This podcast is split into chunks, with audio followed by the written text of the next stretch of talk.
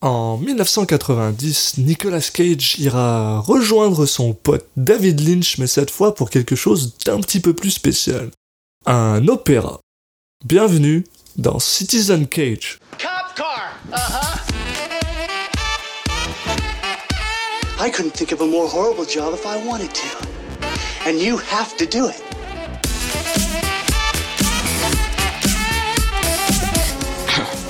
What? I'm gonna steal the Declaration of Independence.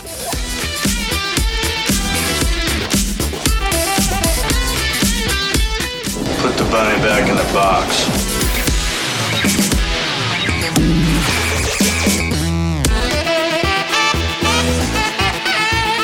I'd like to take his his face off.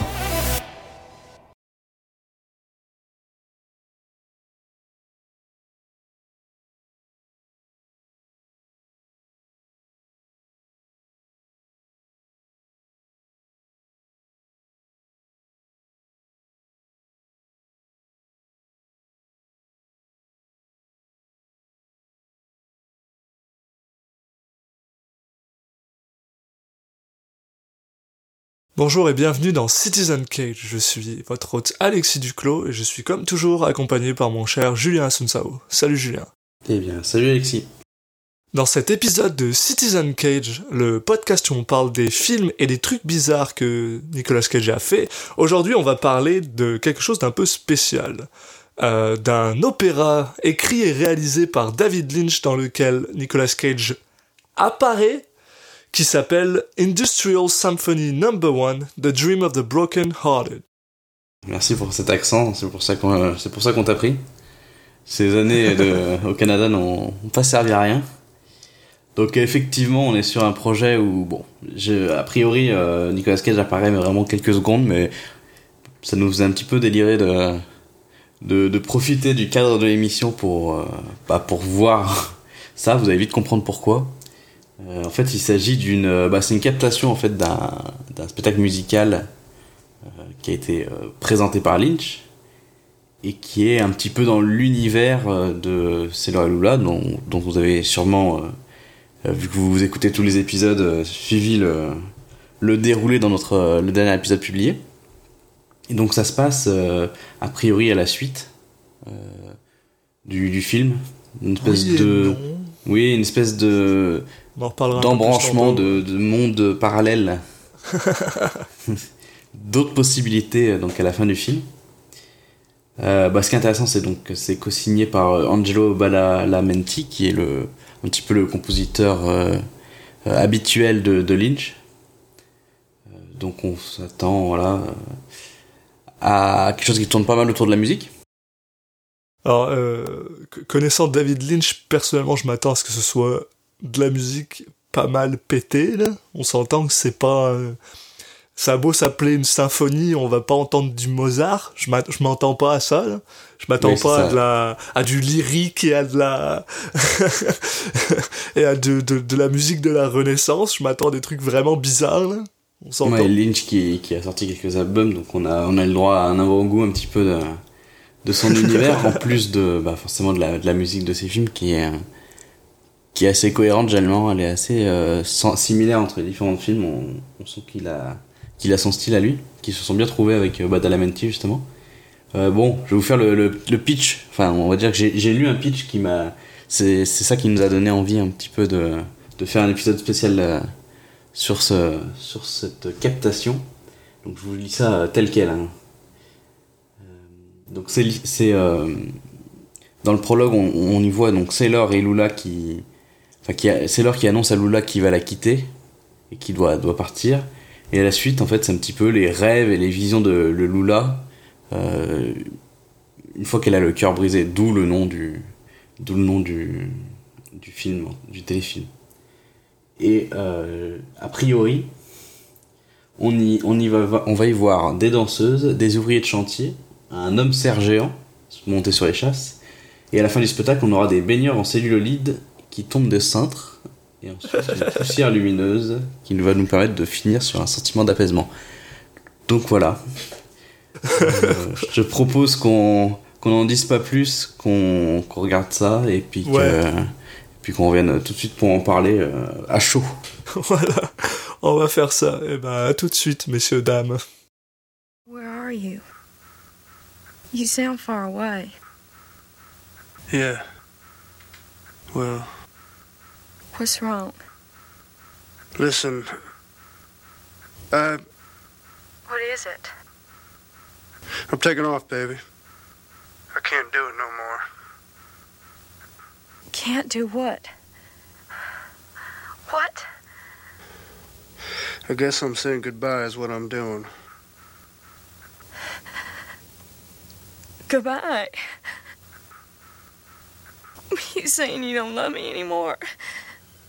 I can't. I mean, I gotta go. You're choking me, aren't you, baby? No, I ain't, sugar. Ain't nothing wrong with you. It's just us I can't handle. I'm saying goodbye. Don't say that. Please don't go. I can't do it no more. I gotta go. Please. Please.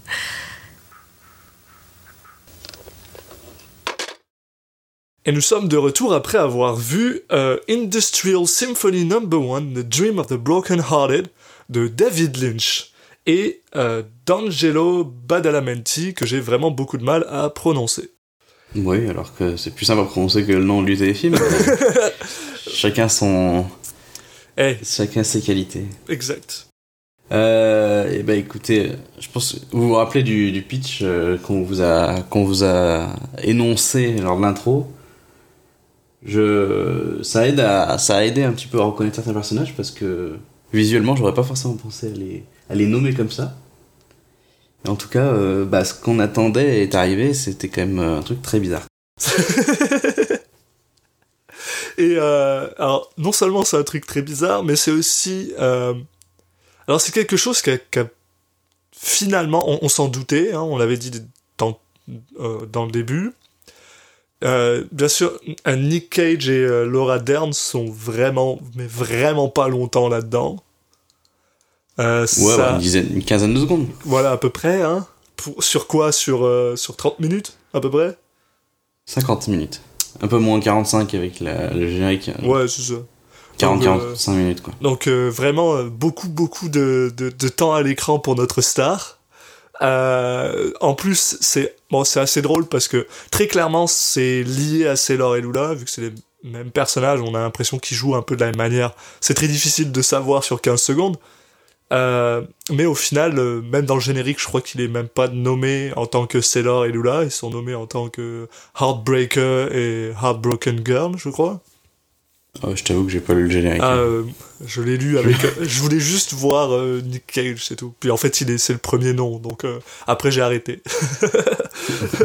Mais c'est vrai que c'est voilà, c'est c'est c'est c'est censé être un un pace, enfin un une suite de Sailor et Lula, mais alors pas de pas du film, mais plus du livre finalement, puisque apparemment dans le livre euh, Hmm. donc pour ceux qui n'ont pas écouté encore euh, notre podcast sur Sailor et Lula, arrêtez tout de suite, euh, allez écouter le podcast parce que je vais, ce que je vais dire c'est un spoiler. Mais euh, donc, donc voilà, vous êtes prévenus. Mais voilà, dans le film, ça se finit bien, tout va bien, ils finissent ensemble. Mais dans le livre, bah, ça se finit pas bien. Et euh, Sailor finit par larguer Lula. Et donc là, il semblerait que c'est la suite entre gros guillemets de ce de cette fin là qui est la fin euh, du livre finalement.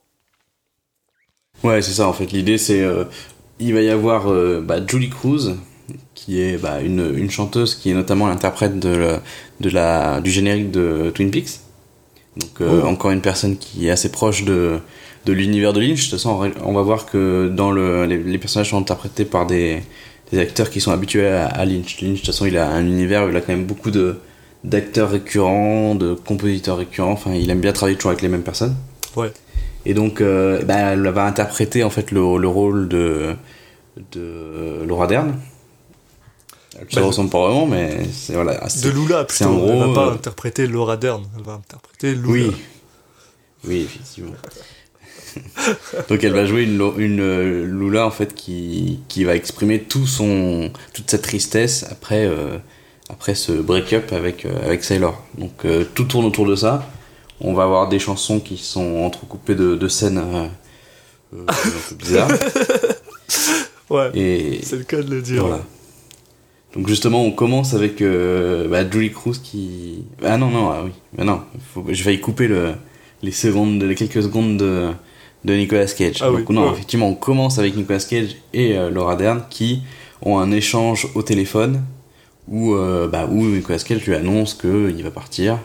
Je suis absolument fan de cette scène. Là, elle dure 15 secondes, mais il y a des trucs, ça me fait délirer parce que c'est littéralement euh, Nick Cage sur un, un fond noir, avec un téléphone dans la main, avec un t-shirt noir, avec, avec la même euh, coiffure. Enfin, on, on reconnaît bien Sailor finalement, qui parle avec Laura Dern, qui est sur un fond noir, avec un, un t-shirt noir.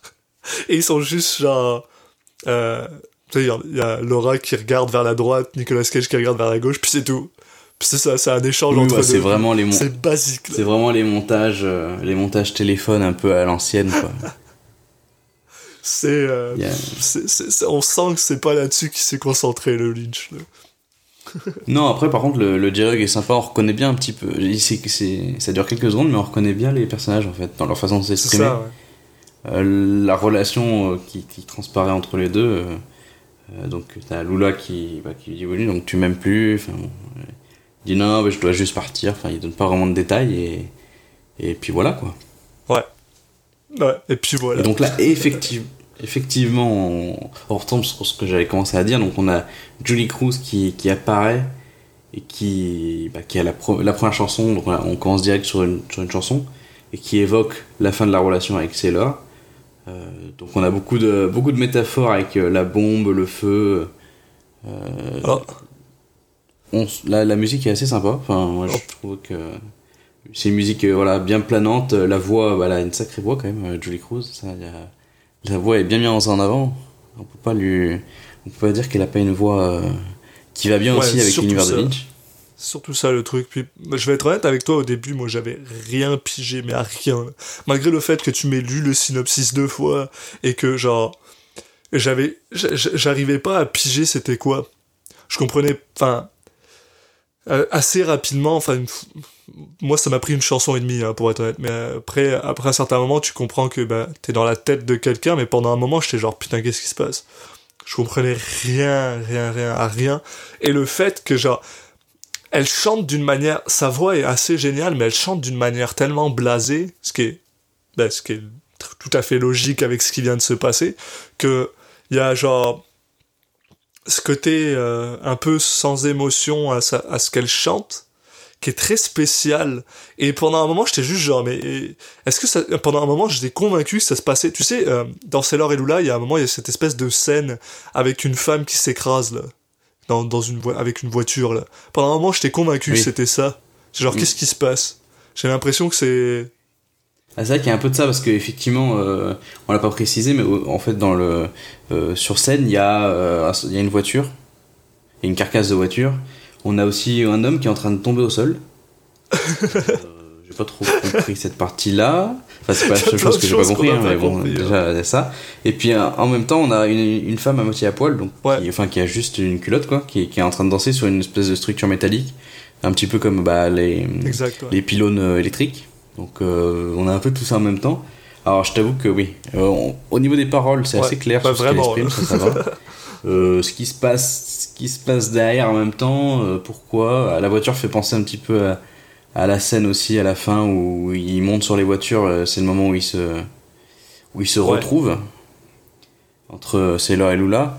Euh, Est-ce que l'homme qui tombe c'est Sailor? Enfin c'est on, voilà, c'est assez euh, cryptique évidemment. Ouais, hein, c'est. Ouais.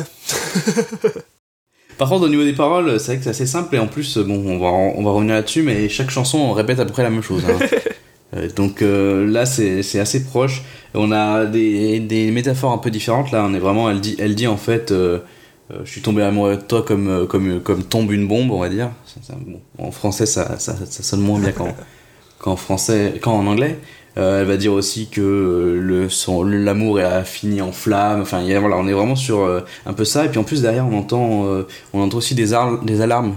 Ouais. C'est assez léger à ce moment-là, mais on commence déjà à les entendre, type alarme incendie justement, ou vous savez les alarmes qu'il y a tous les premiers mercredis du mois, ou je sais pas quoi là, pour faire les, les, les, les tests, vérifier que tout fonctionne bien. Ah, Alors ouais, c'est alors, c'est- c'est c'est vrai que pour ceux qui connaissent pas vraiment le, le la sensibilité musicale de David Lynch, et même pour ceux qui la Ouais. connaissent, hein, parce que le gars a fait de tout. là. Il a fait du jazz comme il a Oui. fait du truc vraiment très bizarre.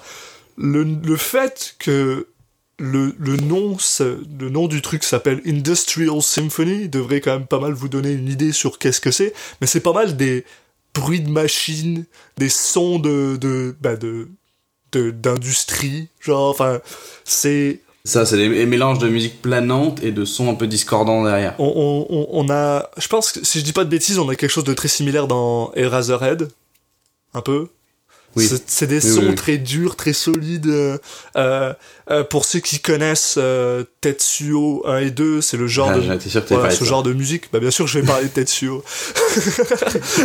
Bah, je pensais à Pi un petit peu aussi. Oui, il y a donc donc c'est vraiment donc en fait le fait qu'il y ait ces alarmes c'est pas du tout euh, euh, illogique. C'est tout à fait à sa place en fait. Ça ça gâche pas et c'est ça que t'as tout à fait raison. On les entend au début très euh, légèrement mais ça ça vient pas gâcher le truc. Au final tu te rends compte que la, la douceur de toute la musique vient du fait que Julie Cruz a une voix qui est quand même très douce, très euh, fluette, très très haute. Et c'est ça qui ramène, qui casse en fait ces sons qui sont plus durs, rugueux. C'est très spécial et c'est sûr que ça plaira pas à tout le monde. Ça faut être honnête. Euh, Mais, mais ouais, ça, ça, c'est c'est ce qui donne. euh, On est vraiment sur un côté qui donne planant et puis en même temps très euh, hypnotique. terre à terre, ouais, ça nous ramène et en même temps ça nous, ça nous, ça nous ground et en même temps ça nous, ça nous, en- ça nous envoie dans cette espèce de truc onirique parce que justement ça se passe dans la tête de quelqu'un. Et je pense que c'est aussi pour ça que j'ai eu du mal personnellement à rentrer dans le fait que c'était dans la tête de quelqu'un. C'est parce que dès le départ t'as des sons qui sont très, euh, bah, qui sont très grounded, qui sont très euh, rough, humains. Et euh, c'est- c'est- mais voilà, pour pour vous donner une idée de c'est quoi qu'on est en train d'écouter exactement. Mais le plus simple pour vous, c'est juste d'aller écouter son album, parce que vous pouvez juste écouter l'album. Je crois qu'il est sur Spotify en plus. Moi, ce qui m'a plu, c'est surtout le côté musical. Après, le côté visuel, bon, c'est c'est marrant à regarder, mais c'est vrai que c'est pas, c'est pas ce que je vais, euh, ce que j'ai le plus apprécié. Mais la musique, euh, c'était une bonne surprise. Donc, pour enchaîner, euh, là, on commence à voir une sorte, une forme un peu humanoïde, on sait pas trop, qui est sur un brancard à côté de la voiture. Et on a euh, Julie Cruz qui descend du ciel pour la deuxième chanson. Alors, globalement, à chaque fois, elle va descendre du ciel. En fait, c'est c'est beaucoup des scènes où elle chante. euh, donc à chaque fois elle descend du ciel et elle a une chanson et puis à côté des, des scènes un peu bizarres. donc là cette fois elle va nous parler de la disparition de sans laisser de traces de Sailor et elle va beaucoup parler de sa solitude. Donc là on va avoir plus euh, un champ lexical qui tourne autour de la nuit, de l'obscurité. Après au niveau du contenu en lui-même, bon c'est quand même assez proche. hein. Bon voilà il a disparu. euh, je l'aimais, je suis triste. C'est, assez étonnant d'ailleurs par rapport à ça, le fait que. Parce que. David Lynch, on connaît tous David Lynch, enfin, ceux qui connaissent David Lynch, euh, c'est une personne qui généralement fait beaucoup dans la subtilité. C'est pas une personne qui va genre te marteler quelque chose dans la face jusqu'à ce que tu le comprennes, en général. Mais là-dedans, alors, euh, je sais pas si en tant que parolier il est comme ça, mais là-dedans, ouais, il, il veut faire passer son point, là. Puis, il y va, là. Fait passer son point. Ouais, en fait, il s'est plus préoccupé sur le sur euh, la voix de la de Julie Cruz que bon le contenu, s'est ouais. pas forcément cassé trop la tête là-dessus. Ouais. Ou même si on trouve qu'il y a quelques voilà sur les chansons, les différentes chansons ont une façon différente de dire les choses, c'est assez proche. Même musicalement, euh, il y a pas mal de chansons qui sont quand même assez proches. Enfin, en tout cas, celle-là entre la première et la deuxième chanson, je trouvais que c'était assez Oui. proche. Après, on a euh, bah, un autre habitué de, de, de- des films de Lynch, on a Michael G. Anderson, donc, euh, Donc c'est- c'est cet acteur de, de petite taille qui, qui est notamment euh, dans la chambre rouge, la fameuse chambre rouge Twin de, Peaks, ouais. euh, de Twin Peaks. Euh, donc là, qui, bah, qui a son rôle euh, d'essayer de scier une Et cette branche scène-là, et j'ai. sous une lumière euh, bleue. Donc euh, ça quelques minutes. Enfin, Ça dure pas super combien de temps ça dure longtemps. mais ça, ça paraît durer trop longtemps parce que c'est 2-3 minutes où en fait t'as quelqu'un qui essaie de scier une branche pas, arrive pas. euh, Bah, une branche, c'est un tronc d'arbre là plutôt, là. C'est pas, pas juste une petite branche là, Oui, mais. oui, oui. c'est mais ouais. Sinon, il cette scène était bizarre, puis en plus elle est filmée euh, en, en, en contre-plongée, avec une lumière bleue, puis le gars qui essaye de scier sa branche, enfin son, son tronc là, puis c'est... Ah, Ça dure si longtemps, mais en fait c'est ça, c'est je sais pas si c'est la musique qui donne l'impression que ça dure longtemps, parce que ça y est, on est parti dans un... dans- on est parti dans une transe bizarre. Ouais, moi je dirais que la, mu- la musique aide à, à- la musique aide à tenir sans que ça soit. Tu fais la même scène sans son, euh, putain, c'est Ouais, interminable.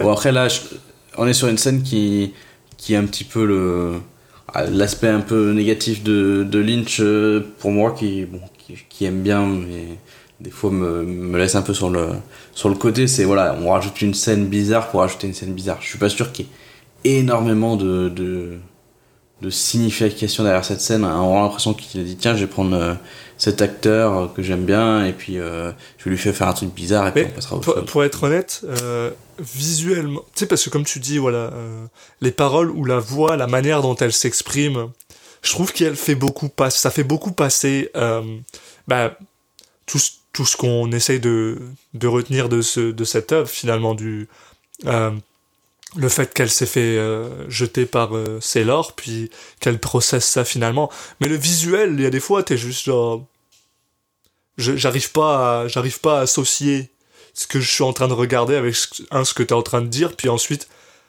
euh, je sais pas là genre c'est quand je me fais larguer je vois pas des nains qui coupent des des branches dans ma tête genre. Donc euh, je sais pas trop je sais pas trop. C'est c'est un peu spécial. Ouais, bah, Lynch, est, c'est ce qui c'est lui ce qui lui arrive. Quoi. Je pense que tout est comme lui, mais, il demande peut-être à son pote de venir Mais chez non, lui couper du bois là à chaque fois genre Bref, on a Julie Cruz qui, qui descend à nouveau du ciel pour, pour la troisième chanson. Alors qu'est-ce qu'elle nous dit cette fois? Elle dit qu'elle pleure le nom de Sailor pendant la nuit, donc on est encore un peu sur les mêmes thèmes en plus que le- la chanson d'avant, donc on n'avance pas trop. Euh, par contre, elle finit par s'écraser au sol. ah oui Alors là, j'ai noté des espèces de mineurs viennent acheter des lampes au-dessus de la, de la forme sur le brancard, qui se relève et s'avère être une sorte de diable cornu sur les ah chasses. ouais ah ouais ça, ça, par contre ça avait la gueule Donc ça, c'est c'est le fameux ouvrier de chantier et homme serre géant dont, dont parlait le, le, le synopsis. C'est vrai que moi, j'ai plus vu un, un diable, en fait, parce qu'il est ah, rouge. le diable bah c'était oui. clairement le diable j'ai pas- C'est là où j'ai vu un peu un décalage avec ce que j'avais lu. Et ouvrier de chantier, oui, c'est ça, mais ça- mineur parce que tu sais, ils ont le, les casques avec les lampes, on a l'impression. euh, tu sais, les casques avec les lampes montées, les frontales Ouais. euh, Ouais, mais par contre, c'est ça. Moi, j'ai j'ai plus vu des ouvriers de chantier qu'un vrai mineur. Là, tu sais, le genre de personne que t'as Ouais. sur le bord de la route qui est en train de une voiture, euh, on voit une ambulance, tu sais, genre. Oui, oui, oui. Mais mineur, bof. J'ai l'impression qu'ils avaient, des- j'ai l'impression qu'ils avaient un, un truc sur le casque euh, qui permettait d'a- d'accrocher une lampe. C'est pour ça que ça m'a fait penser à ça. Ouais, en fait. ouais. Mais bon, enfin, bon, Mais par contre, ça, ça avait de la gueule. l'un ou l'autre. Ça, j'ai vraiment aimé. Là, on passe en plus la lumière qui soudainement devient rouge, le gars qui se lève, qui est super grand, puis qui ressemble clairement à un diable. Ça, j'ai trouvé ça, ça avait, ça avait de la gueule. Le seul truc bizarre, c'est que je comprends pas pourquoi cette forme, en fait, elle est là depuis pratiquement le début. Et, mais t'as l'impression que t'étais pas censé la voir et que t'étais censé la voir que maintenant. J'arrive pas à savoir à quel moment il- on était censé la, la reconnaître, la forme, parce que, en fait, elle est là depuis le début. Tu te dis, bah, t'arrêtes pas de te demander, bah, quand, quand est-ce que ça va servir à quelque chose? Et d'un coup, ils te la font apparaître euh, de manière plus évidente avec euh, bah, les, les mecs qui, qui tournent autour et tout, et elle qui se relève, et du coup, je me, ça m'a ça m'a un peu cassé l'effet du fait de l'avoir aperçu avant. Et Mais surtout, est-ce que est-ce que c'est censé représenter Sailor? C'est c'est censé être qui? Je sais pas, au début je me suis dit, tiens, c'est l'homme qui s'est écrasé au début, du coup il est sur un brancard. Faire un brancard, début, ouais, bah ouais. t'as l'impression que il, il- a une peau, t'as l'impression que t'as pas vu la couleur, donc ça fait un peu grand brûlé. Ouais, c'est ça. Je sais pas, c'est bizarre, enfin, on sait pas trop. euh. Donc après, t'as, on a Michael J. Anderson qui est de retour et qui agite une. Enfin, qui, le, qui éclaire le, le monstre pendant qu'il. Alors on sait pas trop s'il danse aussi il se, il se fait brûler par la lumière, enfin c'est un peu bizarre. Et puis d'un coup, euh, tout le monde disparaît. Et alors, moi je vais être honnête avec tous les auditeurs, euh, c'est à partir de ce moment-là que je ne me rappelle littéralement plus de ce qui se passe. Je l'ai regardé deux fois, et à partir de ce moment-là, vu deux fois aussi. ce truc me, me perd. J'ai vu le diable, puis on dirait que mon cerveau veut plus enregistrer ce qui se passe après. Je me rappelle à peu près de la musique, et je sais plus ce qui se passe. Bah alors, je vais, écoute, je vais te dire ce qui se passe. On a, on a Lula qui, on entend Lula dire qu'elle n'est plus seule, donc on a l'impression qu'on on part sur, euh, sur quelque chose un peu plus euh, joyeux. On a les, les ouvriers qui, qui ramassent le corps de, de Julie Cruz qui, s'était écrasé euh, juste avant là, donc à la fin de la chanson précédente, et qui la mettent dans un, dans le coffre de la voiture. On a après euh, le retour encore une troisième fois de Michael J. Anderson qui, qui vient rejouer la scène du début en fait avec euh, avec euh, Sailor Lula qui s'échange qui échange par téléphone, ce qui fait les deux voix.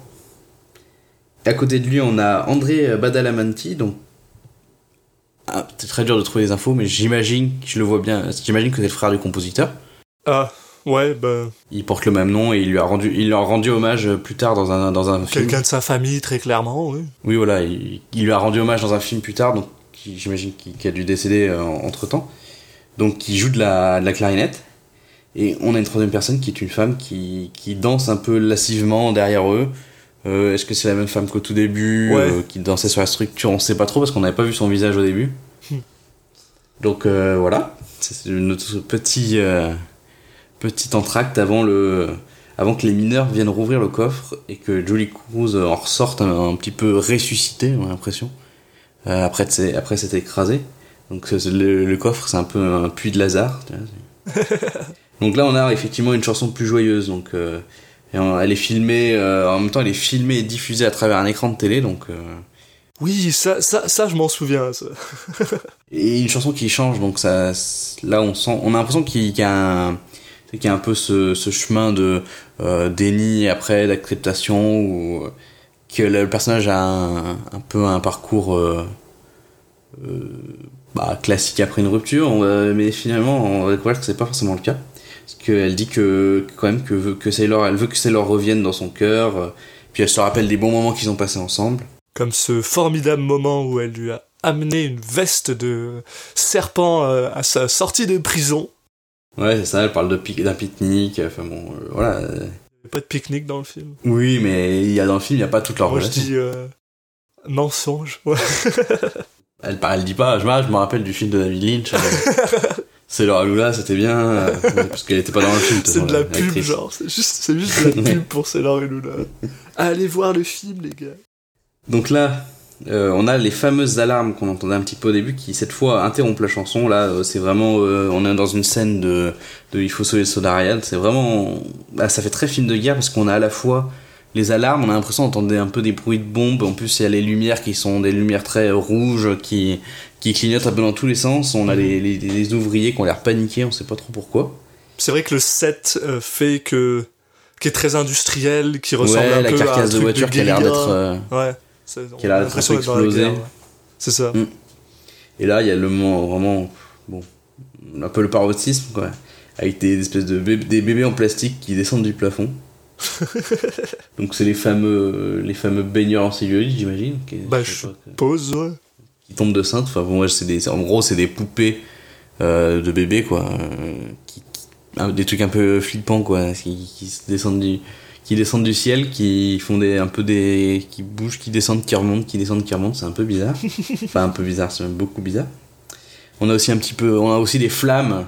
Il, je sais pas, il, s'est fait plaisir, il a, il a eu le droit à, à avoir un truc un peu pyrotechnique qui font penser un petit peu à ce que disait euh, Lula dans la chanson au début. Finalement, bon, ça s'arrête comme c'était arrivé. On a Julia Cruz qui descend à nouveau du ciel.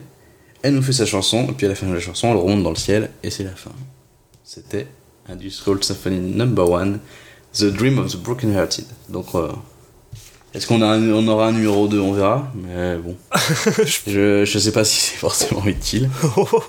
On va vous le dire tout de suite. Non. Il y en a pas un second. Pour l'instant, en tout cas. pas. Oui, voilà. Mais euh, ouais, non. Mais surtout, ce que, ce que, ce que j'aime beaucoup, c'est euh, parce que on a aucune, on a aucune notion de temps dans ce truc-là. Donc si ça se passe en temps réel, ça veut dire que ça lui a mis 50 minutes pour se remettre de Sailor. C'est vraiment pas beaucoup hein, pour une relation de plusieurs années. Ouais, c'est vrai qu'elle a fait beaucoup de choses en 50 minutes quand même. Elle est descendue du ciel, elle, elle est morte, elle est elle a ressuscité, enfin. C'est pff, bah, tout ça pour dire que c'est c'est c'est bizarre. Quoi qu'il arrive, c'est bizarre, c'est du Lynch. Et en même temps, je trouve que. Enfin, j'ai pas. J'ai pas. euh, j'ai pas regardé ma montre pendant les 50 minutes. Non, mais mais c'est ça aussi, c'est bon Et moi même, euh, même 50 minutes, même deux fois 50 minutes, parce que je l'ai vu une première fois sans les sous-titres et une deux fois avec les sous-titres. Bon, la deuxième fois, j'ai regardé un petit peu en, en accéléré, enfin en passant certaines scènes, ouais, mais. ouais. Mais ouais, ça m'a pas. En tout cas, on s'ennuie pas. Après, bon, c'est le truc, c'est marrant à regarder. C'est c'est assez drôle Voilà. parce que justement je trouve qu'avec bah avec Sailor et c'est probablement aussi l'œuvre de David Lynch qui est la plus euh, la plus facile à, à, à, analyser finalement. Euh, il, te, il te dit exactement ce qu'il a envie de te dire. Il y a pas de, il y a pas vraiment. Oui, c'est un peu onirique, c'est un peu bizarre. euh, Il y a certains trucs qu'on comprend pas bien, comme le le euh, le, le diable. Qui c'est? Est-ce que c'est Sailor? Est-ce que machin? Mais je veux dire, au final, au final, ce qu'il veut dire, c'est c'est raconter l'histoire d'une fille qui, bah, qui passe de sa rupture à finalement euh, son deuil jusqu'au moment où elle finit par renaître. Bah, ça se comprend tout à fait bien du début à la fin, quoi. Et en même temps, du coup, euh, quand on est habitué à Lynch, on se dit, c'est pas possible, il y a forcément des trucs plus cryptiques. ça, limite, ça, ça manque, on se pose des questions et ça déçoit, Bah, entre guillemets, un peu. Quoi. Oui, Parce qu'on se dit, waouh, en fait, c'est c'est un peu. euh, la couche est pas très. Il y a qu'une seule couche, quoi. C'est un peu dommage. Surtout que le parcours, euh, enfin, est pas forcément retranscrit toujours bien par les chansons et par le texte. Donc, euh, on est. C'est à la fois euh, plus, plus bizarre que pas mal de choses qu'il a faites.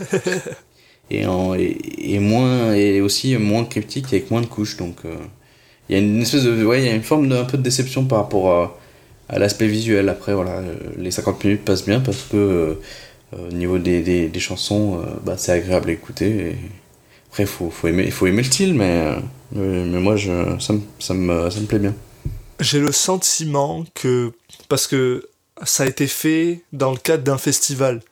Donc probablement qu'il y avait quoi euh, deux trois représentations, pas plus. Donc j'ai le sentiment que probablement que Lynch a dû se dire peut-être que les gens vont pas avoir la possibilité de le voir plus qu'une fois. Oui puis peut-être qu'il avait peu de temps pour le faire enfin euh, bon Il y a ça aussi, oui. C'était à la fin de Sailor Idoula, il a fait ça comme ça. Oui, probablement qu'il n'a pas dû euh, y passer deux ans de sa vie dessus. Donc, euh, mais pour ce qu'il a fait, c'est quand même super intéressant. Puis je trouve ça assez fou d'avoir réussi à monter un truc pareil, justement déjà en pas beaucoup de temps. Puis mine de rien, euh, tu sais, euh, ça a pas dû être facile à vendre, en fait. J'ai l'impression. Mm. Bon, euh, on s'entend, c'est les années 80. Bah, le le téléfilm a été diffusé en 90, mais euh, les, représentations ont été faites le 10 novembre 1989. Dans les années 89, oui, il y avait des trucs bizarres, oui, il y avait du New Age, oui, il y avait des, euh, de, le début de l'art contemporain, mais je pense pas que les gens s'attendaient à voir ce truc-là quand ils sont allés voir sur scène. Pas sauf ceux qui connaissaient David Lynch, mais tu sais, dans ce genre de représentation, moi, surtout les symphonies, les trucs comme ça, je me demande toujours la même chose parce que t'as toujours t'as toujours 10-15 gars qui sont rentrés là-dedans sans savoir ce qu'ils venaient voir, ou alors parce qu'ils ont été poussés par des potes, tu sais. et puis là c'est vraiment lié à Sailor Lula si t'as pas vu Sailor Lula waouh t'es encore plus perché quoi Bah c'est sûr que, ouais, tu comprends pas trop. Bon, heureusement, il y a le- la petite scène au téléphone au début qui permet en fait de. C'est un petit peu un. La scène au début, c'est un peu un previously on, quoi. Ouais. Et pour ceux qui n'ont pas vu Sailor et Lula, ça leur dit. Ça leur dit ce qui s'est passé, même si effectivement, il, les- ce qui se passe pas. Enfin, c'est différent de ce qui se passe dans le film. Donc, Ouais, euh, c'est ça, en même temps, le gars qui a commencé par ça, le gars qui a commencé par ça, puis qui allait voir Sailor et Lula, il a dû se dire, putain, c'est, qu'est-ce qui se passe? Je comprends pas la fin. Ouais, il être content, il dit Ah bah finalement, la, la fin est sympa. Bref, écoute, euh, je pense qu'on va même pas forcément faire d'aparté sur, le, sur la performance de Cage. Ah, il faut absolument faire un aparté sur la performance de Cage. Ah bon Attends. Incroyable. je non, pense non, qu'on peut faire vraiment 15 pas. minutes sur une performance de 10 secondes. Ah, on alors, On peut essayer. Mais on va pas le faire. Mais, et surtout, euh, je, je, je serais étonné de savoir c'est quoi le contenu qu'on va y mettre dedans. Moi, j'ai beaucoup aimé la manière dont il a soulevé le, le téléphone puis qu'il le met à son, euh, à son visage là. Ce qu'on peut dire, c'est que c'est vraiment très proche de, de- du personnage de Sailor Blood, donc Très euh, clairement, dont on avait dit le plus grand bien déjà. Et puis, du coup, on vous redit d'aller écouter l'épisode pour ceux qui n'ont pas écouté nos conseils de, de l'intro. La chose, la chose, par contre, la seule chose que je vais dire sur leur performance à tous les deux, quelque chose que j'ai vraiment apprécié, euh, c'est à quel point euh, on a l'impression que malgré le fait que bah, Sailor quitte Lula, euh, on dirait pas, on- il a pas l'air d'en avoir envie. Il le fait parce qu'il il en ressent le besoin, mais pas. il- ça, ça, ça a l'air de quand même pas mal le faire chier. Et je pense que c'est important parce Bah, que. Un peu comme dans le film, quoi, quand ça se passe pendant Oui. un court instant. Exact. Euh, et je pense que c'est important pour la suite, justement, parce que euh, dans, dans l'espèce de, de, de symphonie qui se passe, il y a plein de moments où, justement, comme tu dis, elle veut qu'il revienne, elle veut qu'il revienne, parce que au fond d'elle, elle comprend ça. Elle a compris que, ben... Il n'y a pas eu vraiment de vraie euh, rupture. Voilà, Enfin, exact. Donc, euh, Puis il dit même pas qu'il la quitte, en fait, il dit qu'il va partir ailleurs. Enfin, c'est ça, c'est un peu bizarre. Et c'est ça, et, et je trouvais que justement, euh, comme tu disais, ce 15 secondes-là, euh, qui est un- une mise en bouche, un aparté finalement, met vraiment bien en contexte en fait ce qui se passe ensuite. Alors après, ce qui se passe ensuite, ça devient super bizarre, mais au moins, au, au bout de 15-20 secondes de départ, ben, t'as ton contexte et tu sais à peu près, euh, euh, ben, à quoi t'en tenir finalement. Et ça, ça j'ai trouvé. euh, euh, j'ai trouvé ça bien foutu. Puis justement, c'est aussi un testament à la performance des deux gars qui sont quand même bons, là. On s'entend. Oui, oui, de toute façon, on l'avait dit, il y a une vraie alchimie entre Oui, les deux, ça marche exact. super bien. Bon, bah, je pense qu'on a réussi à faire euh, plus d'une demi-heure sur, euh, sur ce, ce, ce téléfilm, donc euh, bon, on est, on est pas mal, je pense, on est bon. Bah, ce qu'on peut vous dire, c'est que rassurez-vous, on est de retour dès la semaine prochaine. On va pas vous laisser deux semaines avant le prochain épisode, là, on, on vous a mis ça parce que ça nous faisait rire et d'intercaler un petit épisode spécial, mais on va être retour la semaine prochaine avec. euh, avec le film Zandali de Sam Pillsbury. Ouais. Puis bah, ce qu'on peut dire, c'est que suivez-nous sur les réseaux sociaux. Donc euh, sur euh, Twitter, c'est at CitizenCagePod. Sur euh, Instagram, c'est Citizen Cage Podcast, il me semble. C'est ça. C'est un peu toi le spécialiste. Euh, sur Facebook, euh, et puis après, euh, vous pouvez nous retrouver sur toutes les applications de podcast, sur iTunes, sur Spotify, sur YouTube. Euh, on est partout. Euh, N'hésitez pas à nous mettre des commentaires un petit peu sur, euh, sur iTunes, parce qu'on en a, en a pas pour l'instant, il me semble, ou j'ai pas vérifié récemment. Donc ça nous ferait plaisir, puis de noter aussi, de mettre une bonne note pour, nous faire grimper. Et merci à vous, et puis à la prochaine. À la prochaine, messieurs, dames.